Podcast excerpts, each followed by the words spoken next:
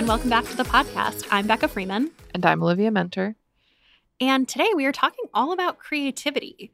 We had said in our last three things episode that we were thinking about doing a listener voicemail episode about definitions of success and, and how they've changed. And one lovely person sent us a voicemail and we didn't really get much engagement on that topic. And so I guess tell us if you still want to hear that. But we decided to pivot instead and to talk about creativity, which I feel like is very apt given our July book club pick conversation.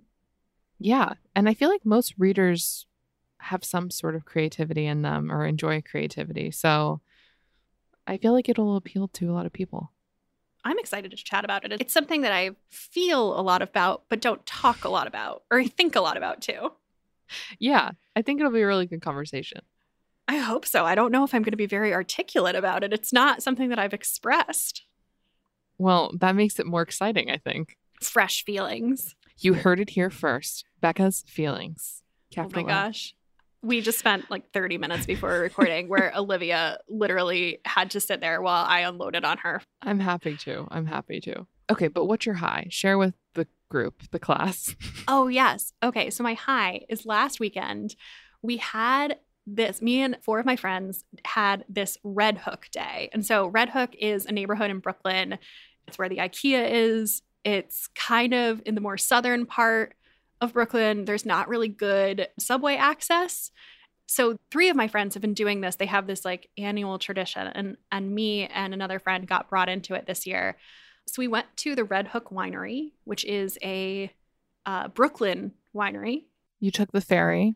We took the ferry. Yeah, it was my first ferry journey. I've tried to take the ferry multiple times and failed because I've gotten there right as it's pulling away. In the next it's no. like oh. every 30 minutes. So i'm like well i'm not waiting. It was it was meant to be this time. Yeah yeah. So i i popped my ferry cherry. We went to red hook. We went to red hook winery to have some brooklyn wine. And if you're thinking wow i've never heard of brooklyn wine. Was it any good? The answer is no. It was the worst wine i've ever tasted do they are they growing the grapes like on some like on the ikea rooftop like where is where is this happening so the grapes are coming from the North Fork of Long Island. Right. Okay. But then they are making the wine, doing the turning the grapes thing here in Brooklyn. You can tell mm. I know a mm-hmm. lot about winemaking. It's really interesting because you do a tasting and they talk about it really seriously. And I'm like, do you think this is good?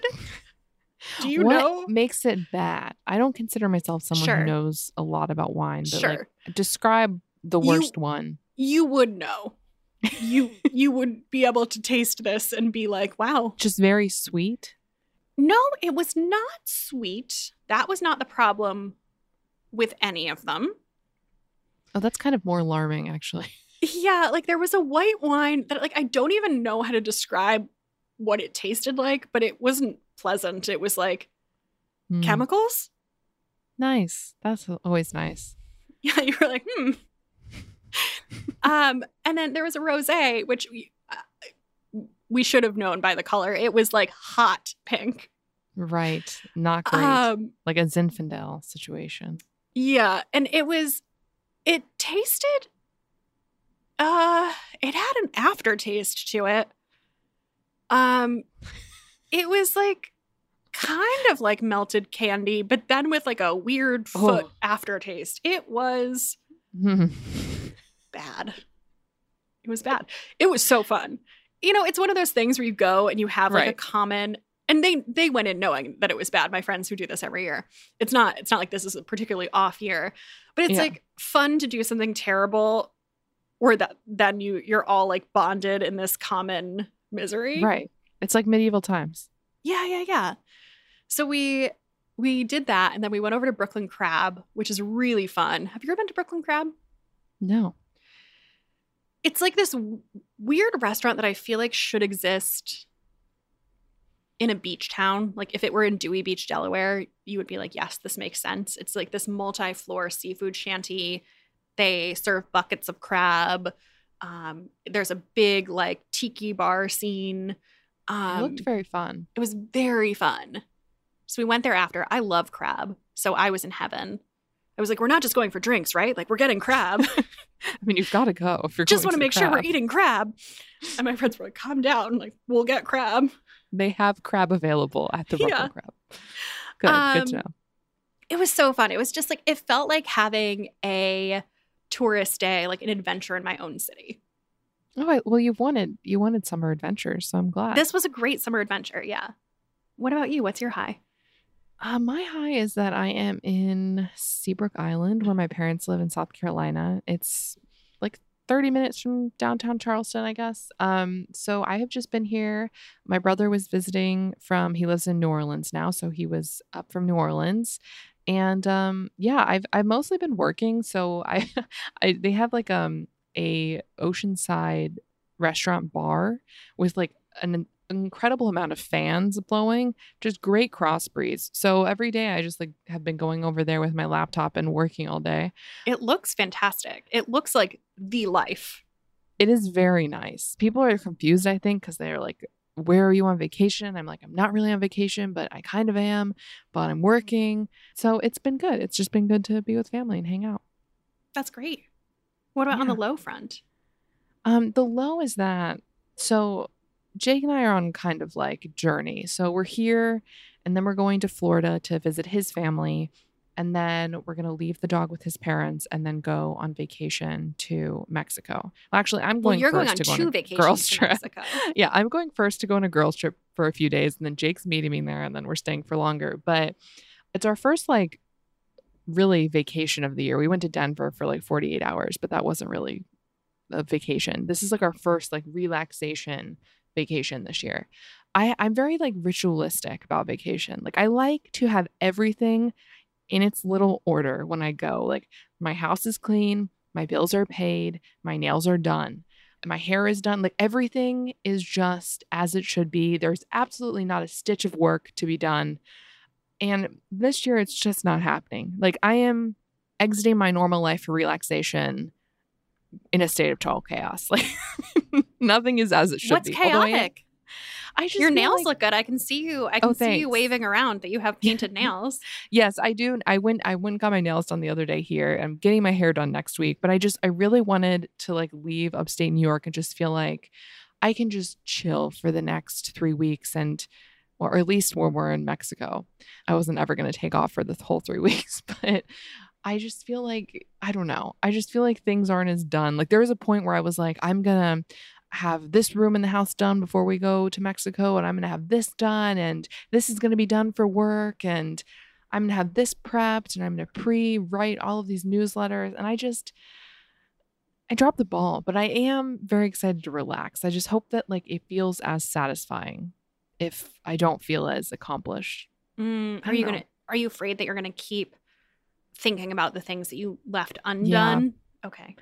Yeah, I think so. Not like cosmetic things, obviously, but I'm just worried that I don't know. It won't be as relaxing as it usually is. But hopefully I can really unplug and just kind of let myself chill a little bit. But Now, at the place you're going in Mexico, it's all inclusive. Does that include drinks?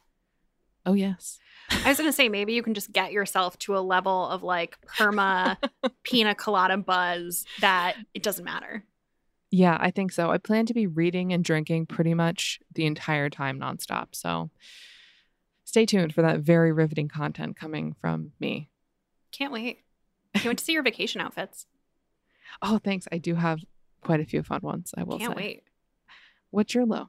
I don't know that I have a low. I have an update on a low, which is that my back is is like 95% better. It's still a little twingy, but oh, good. it has healed naturally. So Nice. I'm really thrilled. I don't I no longer watch TV and like gaze aspirationally at the people who are sitting in chairs and being like, "Oh, remember that?"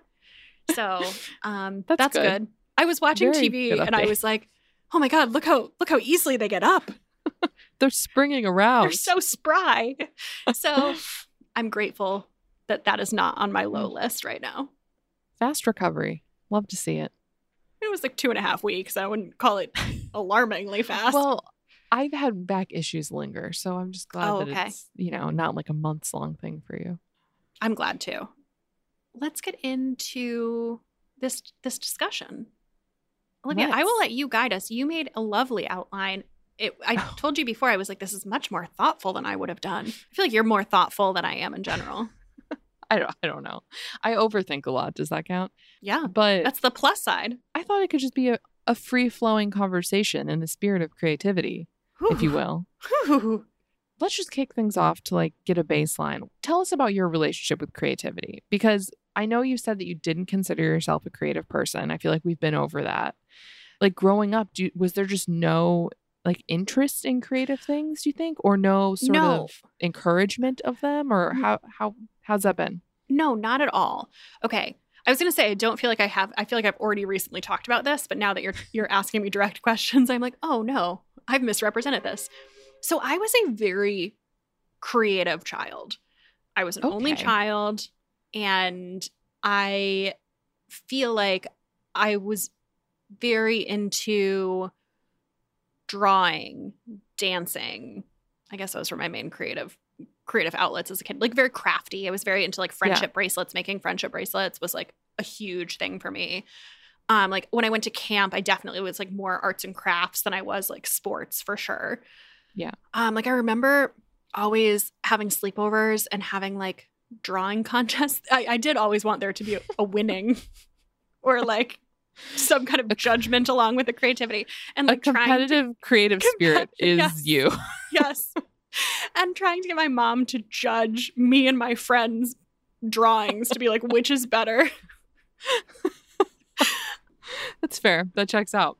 Yeah, so I did I did have a pretty creative childhood. I danced through high school, like ballet, tap, and jazz. Oh, that's cool. I didn't Yeah. that. Yeah. So I was I don't know that I was like exceptionally good at it, but I like really enjoyed that. I I consider that like a blend of physical and creative. Yeah. And then when creative things started to become part of school, like I I really enjoyed it. Like I loved art class. Like I tried out for plays in middle school. I always got like very small parts that were like non-speaking because I again was not very talented. um like I remember being in the chorus. I remember feeling slighted that I did not get the solo for on my own. Um even though I So you like to sing then? I don't know. I don't know if I liked it. I like I wanted to be good at it, but I wasn't. I don't know. I, I I tend feel to like not like this, like- things that I'm not good at, you know? Like I definitely do have a competitive spirit. And so like I feel like I really enjoyed these things. And then I I kind of gave them up. Like once these types of things became optional in high school, like I didn't continue taking art classes past the point where I had to. Like I wasn't the person who was the best at it in class. And so I was just like, oh, I'm good at these other things. I'll do these other things. Um, and then when I went to college, like there was no part of me that there was no part of me that entertained that I could or would be suited to do anything creative as a career.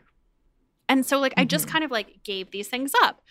And when I graduated from college, I went into consulting, which is like the least cre- like traditional management consulting, like the least creative job you can have. Um and it's funny because like I do think that even though I thought of myself as a non-creative person, like I think creative things leaked in. Like I remember when I was working at that job in consulting, I decided that I really wanted to learn how to sew, and I bought a sewing machine and I like got really into trying to learn how to sew. Oh yeah, and you knit, right? Or you you you have yeah, knit. I have knit. Yeah. Yeah. And so I would always have these like creative side hobbies. Like I got into photography and I bought like one of those DSLR cameras at one point. Like I always had these like creative side projects and I've like said it before on the podcast that I'm a little bit of a slut for hobbies so I don't really stick with them but like the hobbies I was picking up were always creative in nature like I was never like I'm to learn to play tennis it was always like oh I'm to make something Yeah. and like my friends will all attest that like I am never more excited than when some type of like craft activity outing plan is suggested. Like I went to Color Me Mine earlier this year. I lost my mind. I was so excited about going to Color Me Mine. Was your painting? I think it's painting, right? It's pottery painting. Oh, pottery painting. Yes. Was it better than all of the others? You? Well, you know, I haven't. Did you win first place? I haven't actually seen it. I did get a lot of compliments on what a good job I was Right. doing. Yeah. I haven't seen it since it- it has been fired because my friend Sarah went to pick them up and she keeps forgetting to bring them to me when I see her. So right now it just lives in my mind as a perfect, a perfect bowl. Oh, yeah, that's. I'm sure it is a perfect bowl. seen it. um, yeah. So I like I've always I think had like this like simmering level of creativity in me. I definitely have a toxic trait of wanting to be the best or wanting to be like make it into a competition. Yeah, and then it kind of bridges into the story that I was telling a couple times ago on three things where it's like I'll I'll just tell you the quickest version where I like until I started this podcast I didn't conceive of myself as creative and then I did rom-com pods kind of as a lark during the pandemic and like that gave me enough confidence doing it a few times to be like, oh, I could write a book. And so I think all these things have been festering inside of me. I just didn't have the self-awareness, didn't have the confidence, didn't have the right frame of mind because I want them all to be competitive. So it's always existed. It's just been like suppressed maybe. Right. Yeah. What about you? What were Well- you like as a child creativity wise? Because I feel like I just picture you. Oh, I picture you journaling a lot. Do you consider journaling creative? Yeah, definitely. Okay. Definitely. I mean, I think that I was always, I wouldn't have considered myself like an artsy kid at all.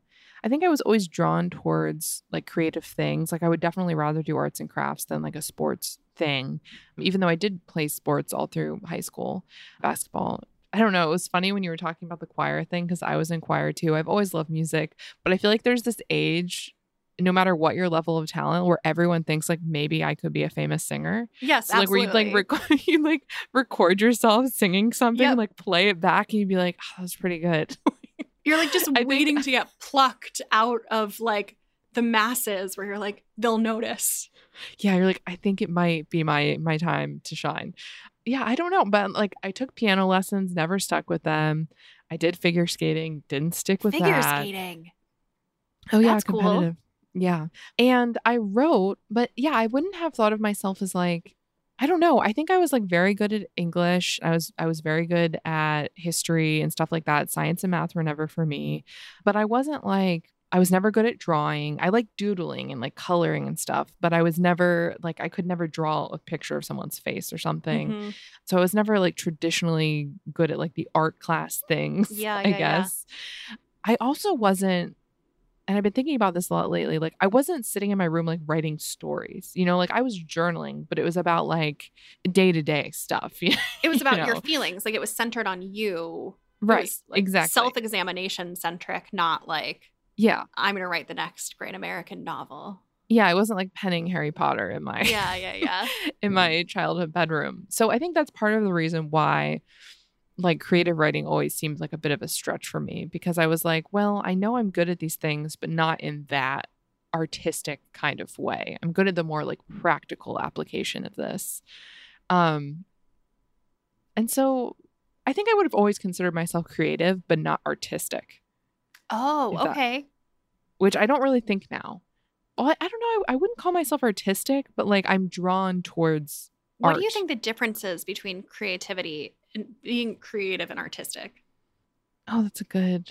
That's a good question. I mean, I, feel think- like I almost innately know what you mean, but if you're like Yeah. words to it, I couldn't. yeah, like I consider artistic like artsy. Like you can. You're you like just wearing have, a black beret, and you're like, "This is this is the external manifestation of my soul." yeah. You're like very crunchy You're and like- serious about it. yeah, exactly. Like you can just sort of like sketch something and it like makes sense.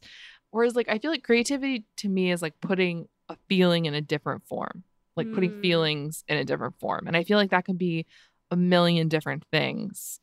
And artistic is more like, oh, yeah, like you said, I don't know. There's more of a of a, like a a person that is is artsy, I guess, Mm, a box to fit into.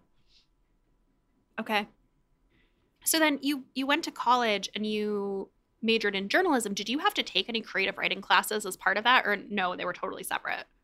No, I I didn't. But then when I studied abroad, I ended up doing a creative writing class just for like a I needed a credit or something. And I think it was the first time that I like had permission to write about something that was just made up. And so I can like vividly remember where I was when I was doing these assignments and What did you write about?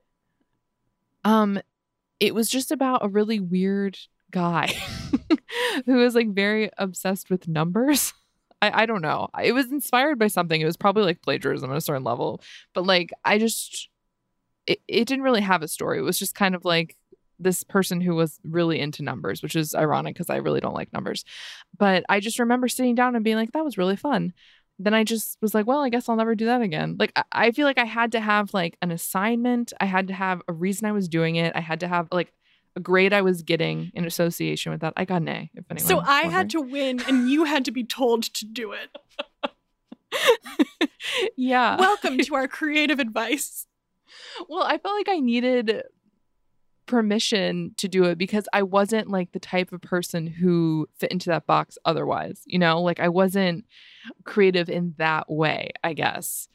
I don't know. I was just so used to doing things for getting a grade or getting a GPA or getting a job that it was just a different kind of thing for me just to do something for the sake of doing it. I think maybe that's why I've never been like as artsy or as creative as I would have liked to been because I don't think I had any framework for doing something just to do it, if that makes sense. So then how how did you mentally make the leap from journalism and writing professionally about nonfiction things to then wanting to write a fiction book? Like how did that connect? Well, I think I just kind of ran out of material. Um, or I thought I was going to. I was like, I can only write about myself for so long. I think another part of me was like, it's like the Taylor Swift thing where you're like, I've revealed as much as I want to reveal. and so now I have to start making it up and like putting my shit into other people. Exactly. That's exactly it. And I also think something about writing about yourself a lot and being very vulnerable in that way is like you get a lot more brave to just do whatever. Because you're like well i've already put my deepest feelings out here into the world. Like i can do this other thing now. But what about you? How did you get from competitive pottery painter to, i mean i, I to think, published author?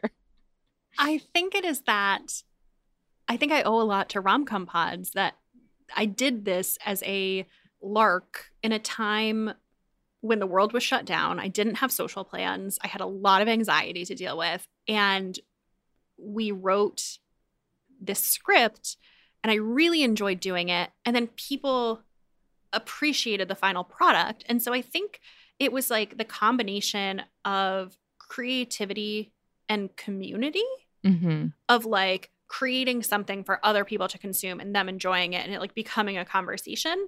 I've talked about this like I don't know like you've said like if I was on a desert island I would be writing and I'm like I don't know if I would be because I think so much of it is about the community aspect as well. And I think yeah. also just like I've been a lifelong reader. Like there has not been a time in my life that I haven't been a reader. Like I read fiction as a kid in high school, during college, right after college. Like, I remember this super weird time in my early 20s where I'd gotten laid off from my job and I decided that I was going to read all the Game of Thrones books that summer. Like, I have mm-hmm. always been a reader. And so there's something about that experience that I find so pleasurable consuming other people's creativity that it's like almost feels like a natural extension to be like, I want to do this. I want to make my own thing. Yeah. That makes a lot of sense. What is a way that you do you prioritize being creative in your life, I guess, right now, other than writing? Hmm. I mean, yes, but only as a means to like open up that creative flow for writing. Right. So I feel like listening to music for me is like something that I find like really inspirational or like going on Pinterest and like making mood boards for ideas or things like that. But it like it all is right now to like open the tap for writing. Like I feel like that's like my main creative outlet. Okay. What about you? Do you have other creative outlets in your day-to-day life outside of writing? I mean, invite I mean, me to color me mine anytime. Like I would love that to be a daily creative outlet. it would be a battle to the death. No, I'm just kidding. I'm thinking about getting like a part time job there so I could do it every day. I'd be so happy. Um, I mean, I feel like reading is kind of I don't. It's weird because it's more like inspiration, as you were saying, than like actual creativity. But it feels very important to me as a creative person or someone who hopes to create things. And when I don't read every day, I notice a difference in how my brain works for sure. I agree But with that. I yeah, yeah, it's it's the best, isn't it? But the other thing I would say is I feel like I don't really do a great job of this right now, but I love like spaces and furniture and colors and stuff like that. So with the house and with like interior design in general, like I feel very inspired and creative when planning spaces or even just thinking of them in my brain, even if like they'll never look quite that way in real life. So I feel like that that's all creative. Working on the house is always creative if it's not killing me. But yeah, those are some ways. well, you also have your like, I don't know what you call it, your scrapbook journal. Oh yeah, my little I don't know what to call it. yeah, I highly suggest that everyone do this by the way. I haven't been the best this year about keeping up with it, but I find a lot of inspiration on Instagram actually, like Pinterest or something. You know, just images I like or like poems I like and I post them or I save them, but then they just kind of like go away. So the journal is a good way for me to like copy down these things that I really like or um like I printed out uh Cheryl Strayed's um The Ghost Ship That Carried Me because I loved that essay so much. So I can just return to it um and it doesn't just like disappear. But yeah, I, it's a little creativity scrapbook. Highly suggest everyone do it. It's very fun. I love that. So wait, when you're not creative for long stretches of time, when you said when you're not reading, it affects how you feel, but like when you're not producing something, I guess I'm asking writing or working in the scrapbook or like working on your house, does it change how you feel? I yes, I think so. If I'm not writing every day, I feel very different. Like if if I'm in my normal life, like I'm not on vacation or something and I'm not writing every day, I just feel worse. Hmm. I don't know. Like I feel very detached from some part of myself. Interesting.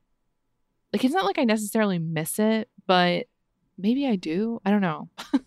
yeah, I, I I will just say I don't feel totally not that I don't feel totally like myself. I don't feel like my best self. I Okay. guess. What about you? I don't think I know the answer to this.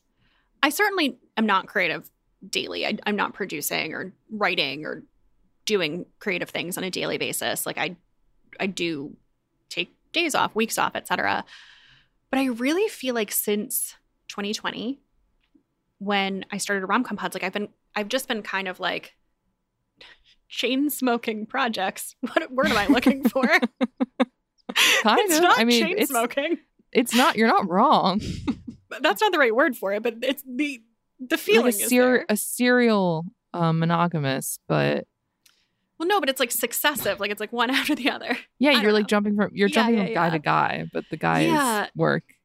Yeah, and so I haven't I haven't really like existed in this new creative state and then just stopped. Like I think about the quote from Big Magic by Elizabeth Gilbert. This is paraphrasing it. I, I'm sure I'm not going to get it exactly, but she she has this quote in there something about if I'm not actively creative, some creating something, I'm destroying something, whether it's a relationship or Hmm. myself or my sanity or something. And I I really Yeah. liked the sound of that. That sounds like very romantic and and cool, but I I don't know that I've tested the theory.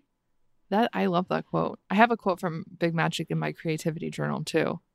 I think it's the one I've, I've mentioned on here before. It's the measure your worth by your commitment to your own path or something like that. Yes. Yeah. Love that. Yeah. Has rejection ever impacted your creative process? I saw this question. I was Googling around for some discussion points about creativity, and I was like, I love this. Um, no, it hasn't.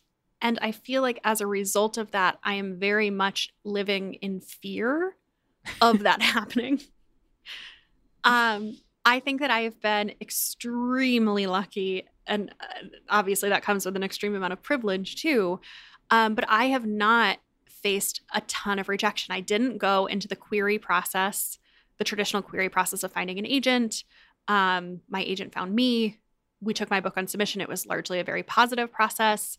Um, like I have felt supported throughout my whole professional creative journey. And then outside of that, obviously, like, I don't know, my mom didn't judge the drawing contests, but like I never felt rejected. Like all of my creativity was I, what about know, like when you biggest, didn't get the solo? I know. I was going to say, like, the biggest creative rejection I've had is getting a shitty role in Bye Bye Birdie and being unnamed adult number five with no lines, which I was salty about. I was really salty about. And I, and I don't think I'm someone who deals particularly well with, with rejection. So I feel like I, in some ways, like, know that this is coming and that it will touch me because I think it's impossible to I, I, think it's impossible to be creative professionally and not face some level of rejection. Mm-hmm. But because it hasn't happened to me, I'm like walking on eggshells and I'm like, oh my gosh, it's gonna ha- when is it gonna happen? like, I yeah. don't know. What about you? Um, I mean, this sounds kind of stupid, but I mean, I've talked about it before and I feel like I'm kind of dealt with it, moved through it. But when I used to be like obsessed with reading these influencer snark blogs, you know, they talk about a bunch of people and of course i only mostly focused on the things about myself because you know i'm a human being. But some of it a lot of it was good and then occasionally there'd be really horrible things and it like devastated me like impacted me so deep in my soul. And essentially it was like it felt like a rejection of me as a human being you know like well, i feel like it's also specifically hard when they like you and then all of a sudden they don't like you and you're like what right. what did right. i do to lose confidence here yeah and so and it was about things like i was posting too many links or i you know i was writing a book because i had nothing better to do or like whatever just things that like are not that big of a deal in the grand scheme of things and i'm sure they've said much worse about many many other people um but it really forced me to be like okay you really have to like what you're doing and like who you are. Because if if how you feel about yourself or your work or what you're creating is so quickly impacted from positive or negative feedback then it's just it's it's not going to be sustainable. Like it is too distracting to live and die by that stuff. And i really felt like i was like I'd post something and then go check, which is embarrassing now, but, or it was embarrassing then, I guess. Now I've just sort of like worked through it. But I think it just kind of made me really aware that, like, with writing and being creative, like, I have to do it because I love it, because there are going to be people that hate it, that hate me, that think a million things that are or are not true, whatever. And so I wanted to be able to do it every day without all of that informing it being my motivation either way, I guess. So, I mean, it feels kind of silly, but it really did has informed my creative process a lot. Let's take an ad break.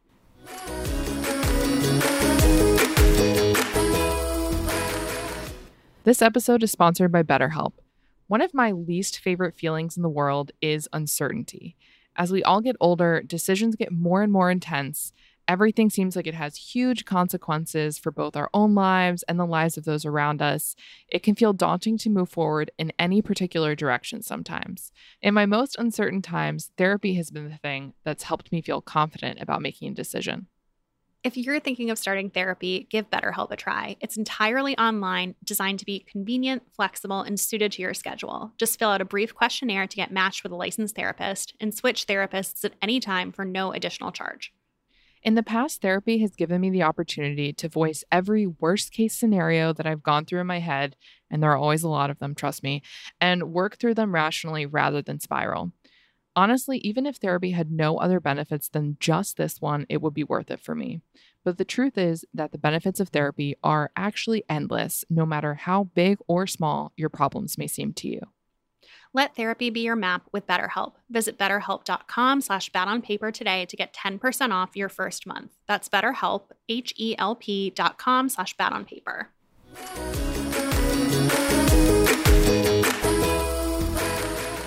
If you could interview a creative person, past or present, who would that person be and why?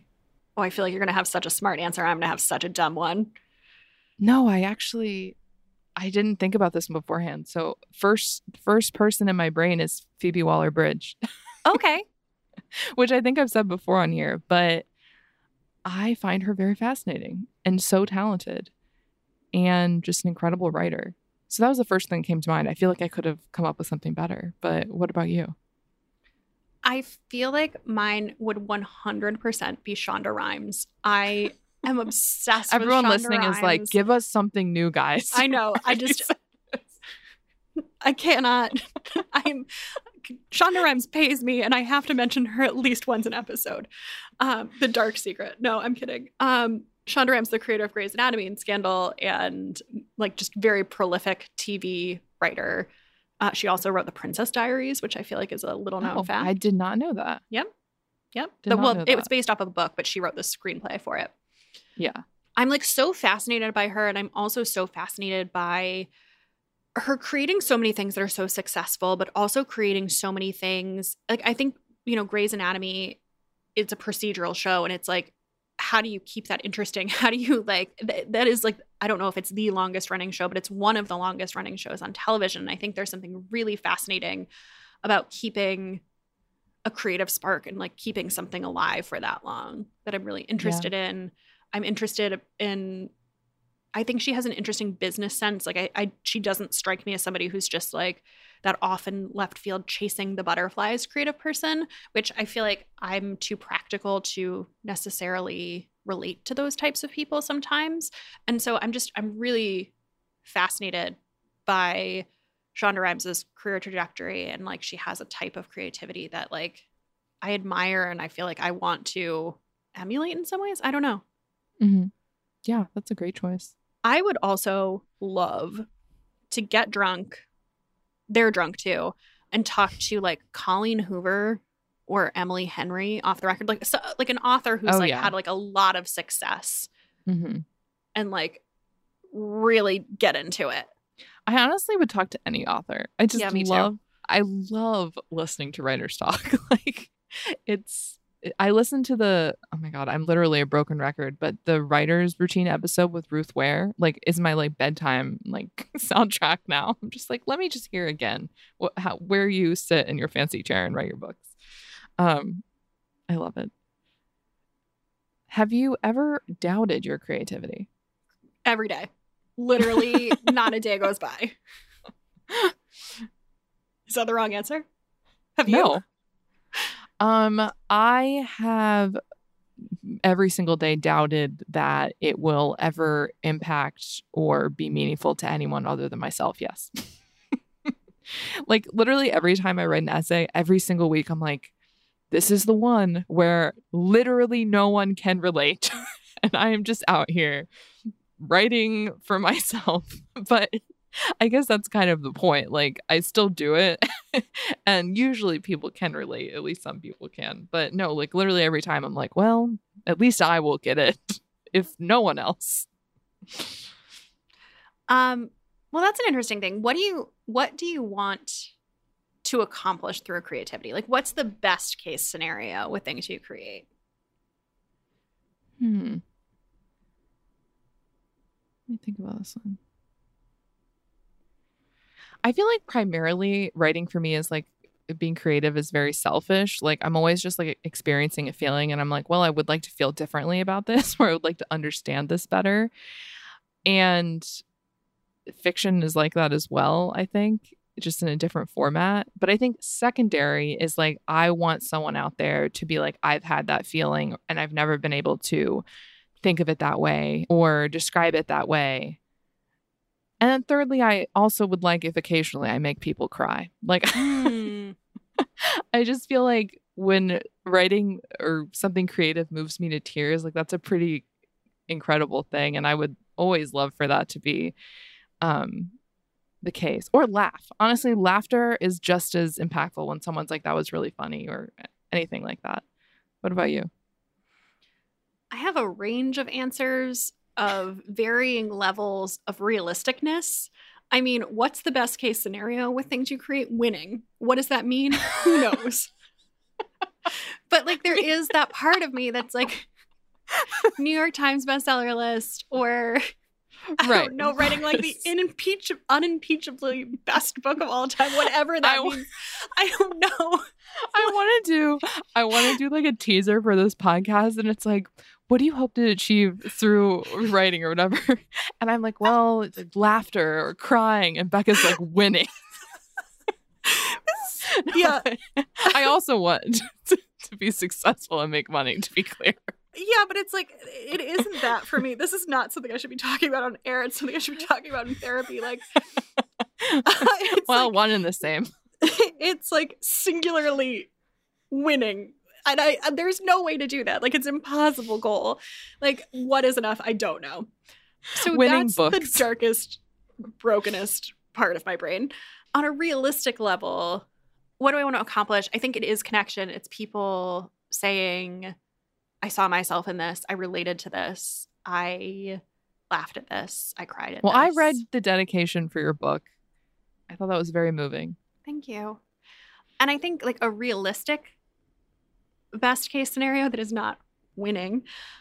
Oh my gosh, you know what I would die to see somebody not somebody who does it because they're listening to this podcast and I said that I would die over this, but like just like somebody in the wild, somebody who, who's never listened to this podcast, just like somebody totally di- disconnected from me, to see somebody like highlight and tab my book. Oh my God, chills.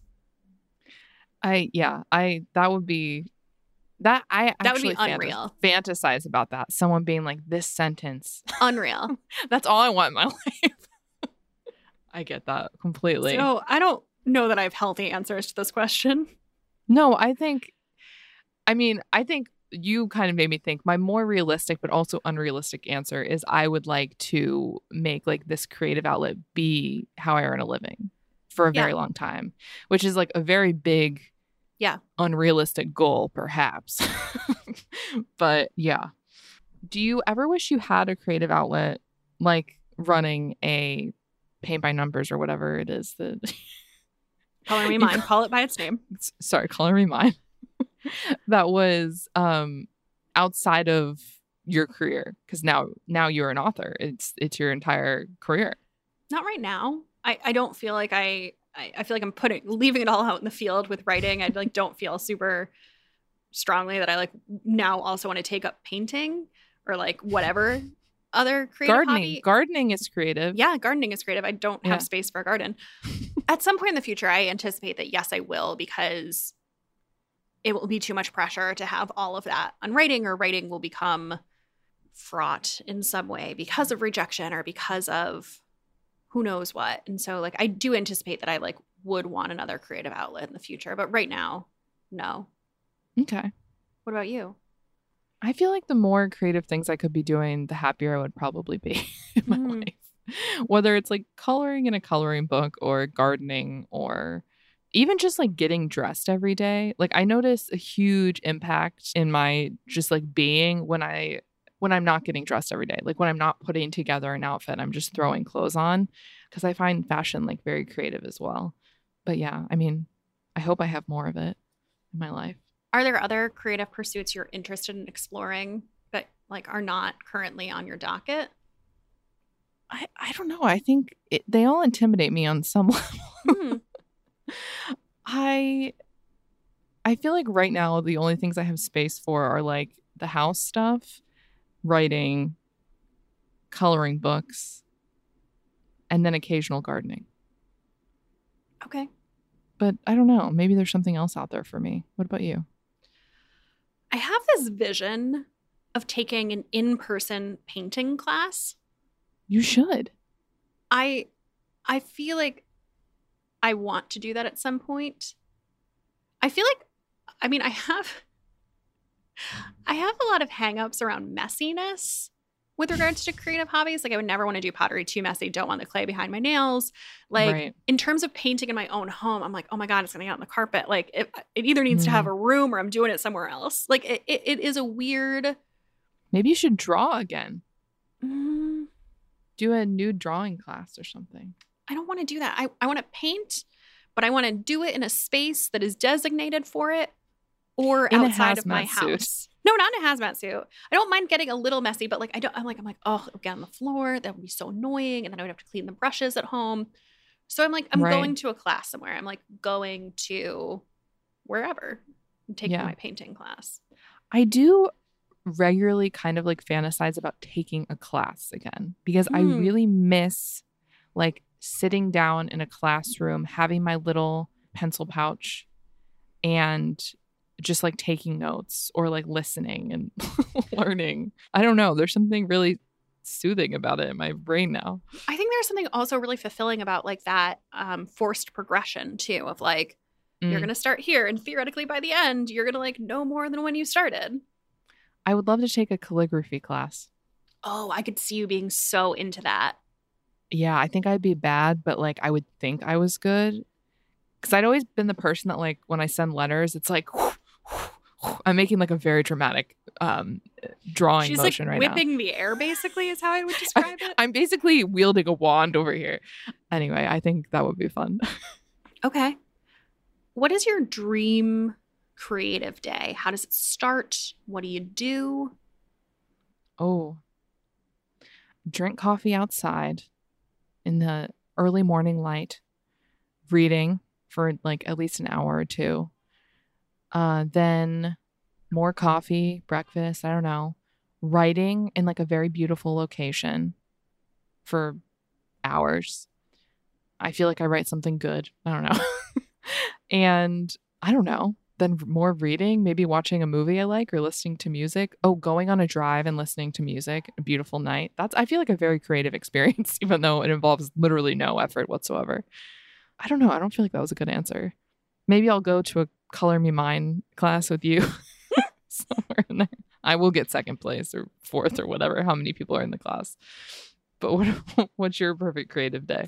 Well, I feel like this question is a little it's tripping me up a little because I feel like I ha- I could come up with like this dream creative day, but I actually don't think it would like actually help me to be creative. Like I think the answer is that I need to get a good night's sleep. I need to wake up around 8ish and sit down to write between 9 and 10 and I need to do it for a couple hours, have lunch, go for a walk, come back and do more. Like I, I feel like what my daily routine is is like what is best for my creativity because like the, I'm tempted to answer you and I'm like, well, I like don't set an alarm and I wake up. Then I have my coffee and I'm reading and I'm making a Pinterest board and then I'm doing and and I'm like the real answer is that if I don't start writing before 10 like it- Well, yes, same. it's not not gonna go great and then like if i don't start before noon it's not gonna happen Yeah. so this like is I- kind of an example of like the thing where I always have these trips where I'm like, I'm in this beautiful location. I have nothing to do. All I need to do is write, and it's going to be wonderful. And I never, ever get as much done as if it's just my Monday through Friday writing routine yeah yeah exactly ever. So, So you're it's like, probably i want to 100% come up correct. with this like really i'm like i go to a museum and then i like uh, uh, yeah i don't know Yeah. Well, I mean, maybe that's the point. I mean, I think what I used to think a creative life is is that creative dream day. Mhm. And in reality, it's more like doing the work every day, taking breaks from it, coming back to it even when it sucks, going away from it. Like it's not like drinking coffee in the garden for 6 hours while you read Right. and then writing something miraculous even though like, you know, that is my dream creative day.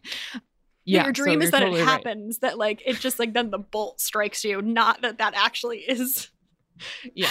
yeah Exactly. What do you think is one major misconception about creativity? Because I think there are probably a lot. Okay, I think it ties into the last question that I think that people think it is this like divine inspiration sitting in a coffee shop thing. And I I think the more I learn through doing it's also about discipline and it's about sitting down when you don't want to and it's about doing it every day so that like you're there when the creativity comes and you're like primed for it. Doing it when it sucks doing it when you don't want to. Like so much of it is discipline. Hmm I think, yeah, like I just, I don't think it's as much like that divine inspiration, like the spirit is holding my hand as I write, as like, you want to believe it is. And I feel like I Mhm. get a lot of questions on Instagram and Q&As and, and stuff. And I I completely feel this urge too of like I feel like a lot of the questions, like the question behind the question is like where is the easy button? How do I make this hard thing easy? And like the answer is like it is hard. Like it's hard hmm and it's like it takes a long time and you have to be committed to it and like Yeah. I don't know. What what do you think is the biggest misconception? I think that you have to know what you're doing. Oh, that's a good one. That's a really good one. I was just talking to my mom about this yesterday, and she was like, I don't know, I still might write a book. She's like, but I don't know, I think I'd have to like take a class or something. And I'm like, well, why don't you just start with writing something? like, you know, you could just write 50 words every day of Mm. nothing. Like, you could write a sentence every day. Like, I think, like you were saying, it's more important that you're just doing it every day. You're not necessarily thinking of, you're thinking of the end product, maybe, but like, it, it doesn't have to be something that you're like, I have this inherent God given what or whatever you believe in skill and I'm just gonna start doing it and I'm gonna be like, this is what I'm meant to do. like I think that you can just do it because you enjoy doing it and that doesn't mean it won't be hard because it will. But Yeah. it doesn't have to be that complicated. Oh, I like that answer. It's a great answer. Last question. What do you want your relationship with creativity to look like in 10 years or 20 years or 30 years? And how do you want it to grow or evolve? I think I have two goals. My first one is just like I don't know what my life or career will look like, but if I can if the majority of it can be writing, I will be happy. so, that's that's my main goal. And this is kind of a secondary goal, but if I were to have children, I would like to like encourage them in creative fields as much as I think my generation was encouraged to make money. Not that those things can be mutually exclusive, of course, but yeah. Can I ask you a I side so. question that I'm not sure you'll want Sure. to answer? Do you Mhm. have any concerns about like if you were to have children about like maintaining creativity alongside like the administrative labor and like of Oh, taking care of children? yes. Okay. like literally it's my main fear, I think. Oh, okay. Is well, not like in sort of a productivity sense, but in a like it would change who I am kind Yeah. of way and it would make me like this idea that people are like it's going to be your whole world. I think is really horrifying Yeah. because like if that's the case then like these other things that feel like so important and vital to me like writing are then going to be secondary and lesser and maybe that's noble or whatever but like Yeah. i like that it is that way Yeah. so i find it very terrifying and that's why i think that essay the ghost ship what i can't remember exactly the title the ghost ship whatever by cheryl strayed the dear sugars essay is really important to me because it's about that choice of having kids and what you lose and what you gain um but yeah i uh i do think that but i also think that any change or challenging thing I've gone through in my life. And I say this as someone who like really isn't sure what the kid situation is going to be for me, but any big change, as challenging as it may have been, has always made me more creative. So I would hope to take comfort in that and find the time or make the time. But uh, honestly, it's terrifying. So I don't know. But what about you? What do you want your relationship with creativity to look like in 10 years or 20 years or 30 years, other than Um, being the best? I'm gonna need to deal other with than w- other than winning at it. I'm going to need to deal with that one.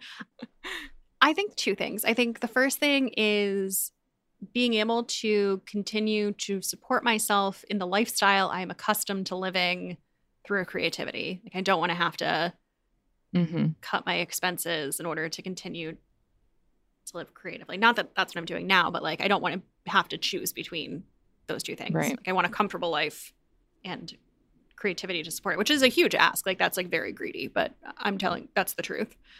And the second thing is I I want to have more trust in the process. I feel like I just keep having such a fraught relationship of like this will fall apart or I won't I won't be able to make this good or something. And I want to have more trust in the process. And I think part of it is having trust in the process, but part of that is also having like I want to trust my creativity, but then on the other side there is a practical application of that where it's like maybe it's that I have a book earning royalties so like I if the book that I'm working on doesn't work out, like it's fine. So it's like Mhm. part of it is constructing a safety net, but then part of it is also just like trusting the process. Yeah. I love that. It's hard to do. It is hard. And I feel like I create so much of my own anxiety by not trusting the process. And I wish I had just had like a lighter experience that. Like I'm having this experience this week where I I've like kind of just been working and reworking on this draft of this book that I'm writing and like I'm like it's just not clicking and I came up with an idea and now I'm like oh I think it is working and I'm like if I could have saved myself the all the anxiety of the past 3 drafts and all of the negative self-talk because it was going to come together anyway like that would be lovely. Yeah. I So. was having a tough work moment this week myself, actually. And I kept thinking about our conversation with Annabel Monaghan And I don't know. I just had this moment where I was like, it really sucks right now, but there's going to be a point where it clicks and that will feel really good. and for Also- some reason, in the moment, it really helped me. Also, when she was saying that she has a sense of curiosity about when things aren't going well, of like, oh, how are we going to get out of this one? Like, I wish I had that perspective Yeah. or that lightness. Yeah. Cause you will get through it. Like it's unless you like just throw up your hands and you're like, I'm done. Yeah, like I'm I'm done with this whole career. which is really funny that I I have so much anxiety around creativity, whereas I don't feel like I have as much anxiety in other aspects of my life. That just like all, it's like all going there. Do you think because it's like more vulnerable, like it's Yeah, Yeah. feelings related? Yeah. yeah, I think so. Well, I'll check in in another creativity episode in 2033. Can't wait. Olivia, let us get into some end matter because I am very curious about what your obsession is. Oh yes, I feel like a different human being. my, Huh. my uh, I my opinion on this thing has changed. So my obsession is Jocie B ASMR, which it's this person who does ASMR on YouTube and TikTok. I found them on TikTok. And they do these like, oh my god, I like if I would have heard this from myself like 6 months ago, I'd be like, what is what is Olivia's mental state? like this is not good. But so they do these videos that are like role play ASMR, but it's not what it sounds like. So, this one I saw that I first became entranced with, Jocie is like running a mermaid, running a mermaid themed spa. And anyway, so they do these like layered sounds. So it's like tapping, but it's also like makeup application. Like they're looking at the camera you feel like they're applying makeup to you or like doing skincare on you. It is really, really weird. Do not get me wrong. I feel like a total weirdo watching this, but they have like an hour long, like, Jocie B does your makeup, does your skincare, like pampers you for a night of relaxation on YouTube. And I have my noise canceling headphones. And let me just tell you, it is like I have I have taken a Xanax or something. It is so weirdly relaxing. I, I love it. I love it. I'm a changed person. I was always like ASMR is weird as hell, but now I'm like I'm I'm with you. I'm with you, ASMR people. I think I'm more with old Olivia, but I got it. I have to go see because I I do not think I am picturing this in any way correctly. It's really weird. Jake finds it terrifying, but um it's if you listen to it with your noise canceling headphones, if you're like in the dark, you just kind of like ease into it. I started on TikTok and now I'm on the hour long videos, so I don't know. Okay. Maybe next week I'll do the. I'm just kidding. I'll Oh wow, this is an ASMR podcast now. Great. I'm tapping on the. Okay, I'm done. All right, what's your obsession? Um, mine is a new seltzer flavor. For my Christmas and July party, I ordered Instacart from Wegmans, which is not in walking distance. So I, I don't usually get Wegmans. Love Wegmans. And I got their cherry vanilla seltzer, their like house brand. It's great. I think the secret is that I like anything that's anything slash vanilla seltzer. I have not tried this flavor, but I am a Wegmans stan, if you will. Hmm. Wegmans is the best. Hmm. I'm happy for you. Uh, what about reading? I've seen you out at that pool. yes, I was at the pool yesterday. So I finished two books. Um, one is Banyan Moon by Thao Thai, and I loved this book so much. This is about three generations of women, and the youngest one uh, finds out that she is pregnant right after she finds out that her boyfriend has betrayed her, or, or might not be right after, but around the same time. And so she moves back home to Florida and moves in with her estranged mother her grandmother passes away. anyway it's it's just like a multi-generational story that spans decades and it's really beautiful and i really really loved it and That the second great. one I read, yeah, it was, I really recommend it. The second one I read was Midnight is the Darkest Hour by Ashley Winstead. This one comes out in October, and this is a wild ride. I just, I don't know what I was expecting, but oh my gosh, this is, there's so much in this.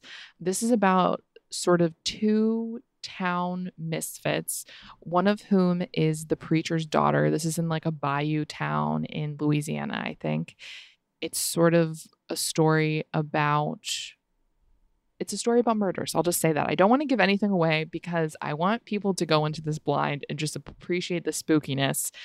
But I also really want to add that if you grew up and read Twilight, you need to read this. Could I read this or would it be too much for me? It's too much for you, probably. Okay. It is dark. Okay. okay. I'm sorry, but the writing is really beautiful and the ending is like I'm still thinking about it. Anyway, it comes out in October. Perfect spooky season read. Becca, what have you read? I read probably like the most left field, unexpected thing I've ever brought to this podcast. I read uh, 1982's nonfiction, Edie, an American Girl by Jean Stein. I have always Is this been American Girl doll themed? No, no, it's about Okay. Edie Sedgwick, who was uh, one of Andy Warhol's muses. And I've always been fascinated by Andy Warhol and like that whole culture around the factory. I read this. I I am a documented serial nonfiction abandoner. I sucked this down. It does start a little slow, but once you're into it, it's great. It's an oral history. The woman who wrote it interviewed so many different people from Edie's life. I truly like what I would compare it to is Daisy Jones and the Six, but it's completely real. Oh wow. It gets, I mean, it gets incredibly dark, but it's about Edie Sedgwick, who is a real person who's now deceased. She was very much part of like that factory scene. She was Andy Warhol's Girl of the Year in 1965. And she was kind of this like model slash muse.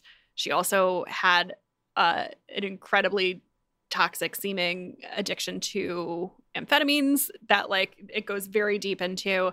Um, she has a fascinating and very fucked up family. I I was like riveted by this. Oh, I've never heard of this clearly. Hence my question about American Girl dolls, but it sounds really interesting. It was great. It was great. And because it was an oral history, like there's chapters, like it's organized, but like there's also like little sections and like the sections are pretty small. So it was like it felt very bite-sized. Like there was very much I was just like, oh, just a few more, just a few more. Yeah. And it I was so that. interesting to be told this way because you got so many different perspectives on the same events or on different people and on her. Like Daisy Jones. Yeah. Yeah, exactly. Well, if those don't interest you, be sure to check out August Book Club pick, which is Family Lore by Elizabeth Acevedo. We'll be talking about that the last episode of the month. And if you want to talk about any of this in the Facebook group, it's Bad on Paper Podcast or Bad on Paper Podcast on Instagram. I'm at Olivia Muenter on Instagram. I just want to say this whole episode felt very cathartic to me. I'm on very Instagram. nice. Yeah, it was very nice. I'm on Instagram at Becca M. Freeman, and you can pre-order my debut novel, The Christmas Orphans Club, which is the book of my heart and comes out September 26th. And if you would like to support my creativity in any way, please pre-order it. Do that. You won't regret it. Thank you. All right. Off to the mermaid spa. Bye, everyone. I'm off to paint something or I don't know, color in my coloring book. Okay, bye.